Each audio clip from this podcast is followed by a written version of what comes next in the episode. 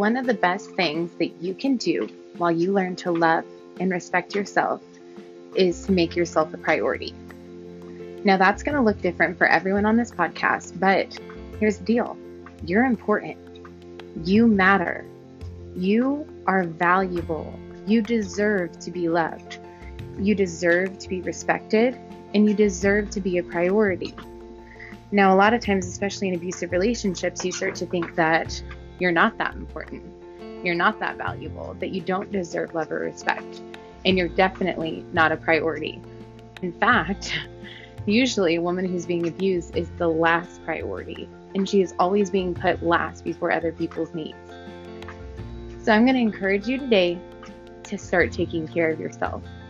See, if you have something nice that's expensive, that you spend a lot of money on, you know what you want to do with that thing? Protect the heck out of it and take good care of it, okay? Your kids try and climb on it, and you're like, no, don't touch it. Or, you know, something goes to spill and you're rushing over there because you're trying to take care of this thing because it's valuable to you. So, there is nothing more valuable on this planet than people. You're one of them. So you need to start looking at yourself as valuable. And instead of waiting for someone else to take care of you, you need to start taking care of you. You have to start putting yourself first. This doesn't mean being selfish or pushing everyone else off to the side. It means making yourself a priority. What does a priority look like? A priority is something that you put before other things to take care of first. It doesn't mean you don't take care of anything else. It just means that you take care of the highest priority first. And one of the things that I built up when I was doing my live in separation was I would I would mad walk. You guys all know what a mad walk is? a mad walk is when you're so gosh darn mad and you don't know what to do. So you just walk. You walk and you listen to music and you talk to God, or I'd call my grandma and I would vent about how miserable I was, about how he kept breaking the agreement, about everything that he was doing. And this funny thing started to happen was that since he was mostly out of the home, all that tendonitis and stress that had been plaguing my body for years started to lighten up. And I could walk farther than I ever had before. When I walked, I would talk about my emotions and process the anger and the hurt and the betrayal over the abuse. And then started to lose weight. no one was more shocked than me, okay? I thought that I, oh my gosh, I thought that I would leave him and separate and I would be so miserable. I would be depressed. I wouldn't want to get up out of bed. And instead, because it was an abusive relationship, I felt good. Okay, ladies, I'm just going to level with you. I felt so good and happy and strong. And I was like, what the heck is going on? I don't know what's going on.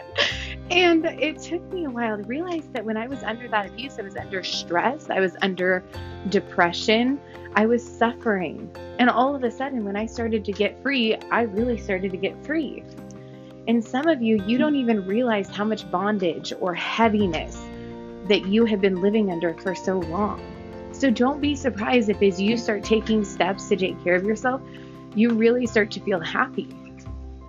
Well, those walks, those mad walks, started this self care time where in the evening, when my kids are in bed, I start walking and talking about how I feel and dealing with all my emotions the ugly ones, the, the kind ones. Um, I'd start telling myself, Michaela, if there's a truth that comes up in this time, a truth about you or your relationship, you need to face it. Don't hide from it. Don't shake it off and be like, oh, it's not a big deal.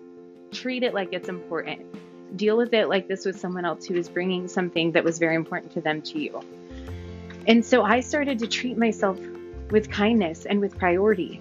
And all of a sudden, those times became times where I'm making my body a priority by treating it well, helping to walk off all of that built up stress from dealing with someone who was continuing to abuse me, and then dealing with my soul. I would use those times to cry out to God and to walk it off and to talk about all the things that hurt, or to come to realizations that I was a really happy person when I wasn't being abused, to self actualize, to recognize the good things about me. So, in that time, even though some of you that'll be morning, some of you it's going to be the middle of the day, okay? That time I made myself a priority. And now that I'm separated, separated, I use that time still. I take a walk and I talk so nice to myself and I let myself deal with all those emotions. Like I said, let them come up, even if you think they're ugly, even if you think they're not that good. When someone else comes to you crying and they're a hot mess, you don't turn them away. So don't turn yourself away either. Don't reject yourself because you're dealing with things that don't just pan out perfectly. Okay, abuse expects perfection. We don't have to be perfect people here, okay? You can be a hot mess. and I love you anyway, and you get to love yourself anyway. And God loves you no matter what, okay?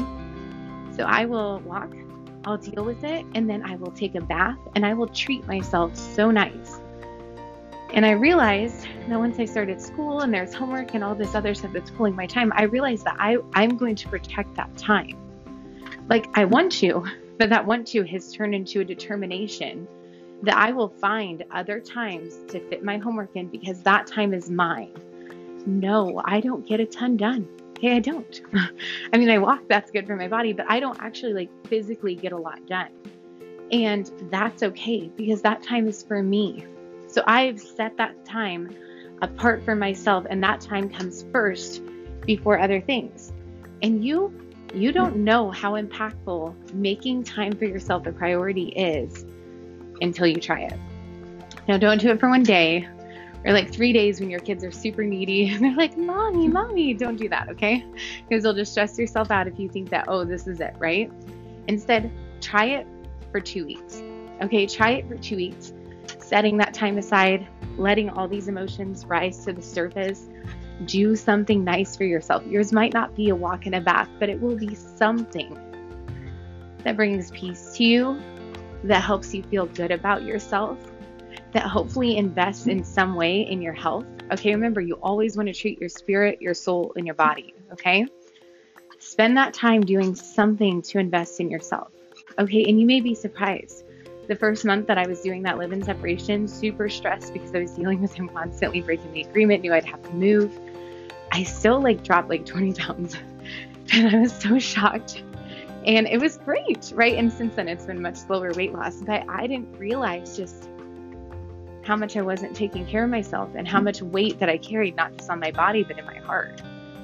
So I am going to challenge you. Remember, this isn't time about weight loss or I'm going to diet or that's not what we're doing. If you want to plan healthy things, great, but that's not your focus. Your focus is loving and respecting you and making yourself a priority and setting aside the time to do that.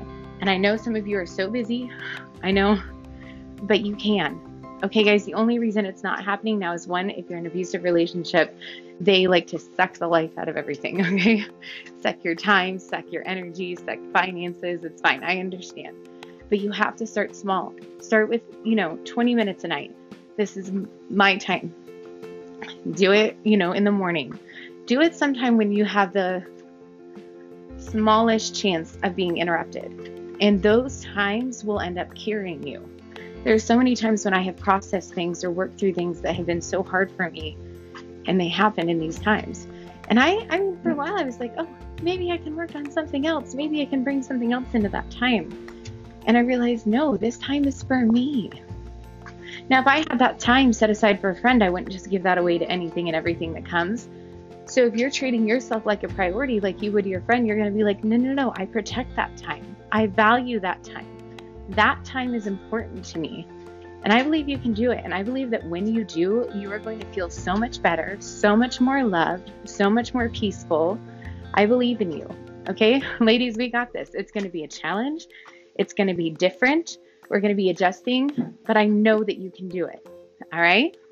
I hope everything goes good. Let me know.